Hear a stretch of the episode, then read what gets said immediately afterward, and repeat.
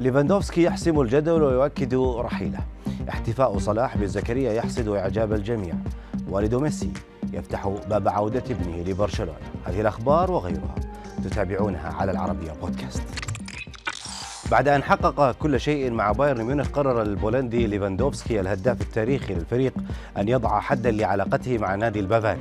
أكد أفضل لاعب في العالم لعامين متتاليين حسب فيفا رغبته في الرحيل عن الفريق الألماني خلال الصيف وقالها علنا في تصريحات تلفزيونية أنه أبلغ المدير الرياضي أنه لن يمدد عقده ولم يشر اللاعب الذي ينتهي عقده الحالي في نهاية موسم 23 إلى وجهته المقبلة لكن وسائل إعلام عدة لفتت إلى أن برشلونة الإسباني سيكون محطة ليفاندوفسكي القادمة هداف منتظر بكل تأكيد لجماهير الفريق الكتالوني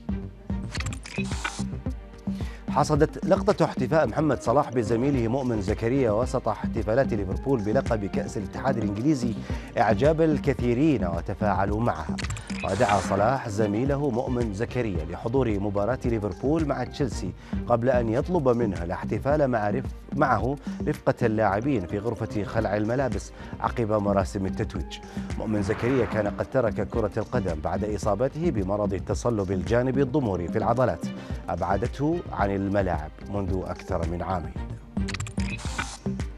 تواجد خورخي ميسي والد النجم الأرجنتيني ليونيل ميسي مهاجم البلوغرانا السابق وباريس سان جيرمان الفرنسي الحالي في مطار برشلونة.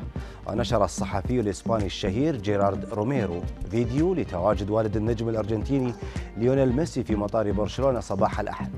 قال فيه والد النجم الشهير أتمنى أن يعود ليو إلى برشلونة يوما ما والسؤال المطروح دائما. هل يعود ميسي إلى برشلونة مجددا أم أن قصته كلاعب برشلوني انتهت تماما؟ قلل بيب جوارديولا مدرب مانشستر سيتي من تأثيره في ضم المهاجم النرويجي إيرلينغ هالاند. وقال إن مشروع النادي الإنجليزي يكفي لجذب أفضل اللاعبين مؤكدا أن اللاعبين يحضرون من أجل الفريق ومسابقة البريميرليج الأقوى. وضرب جوارديولا أمثلة بنجوم سابقين في الفريق مثل سيرجيو أغويرو وديفيد سيلفا وفينسنت كومباني الذين استمروا في سيتي نحو عقد وحققوا نجاحا كبيرا مع مدربين مختلفين.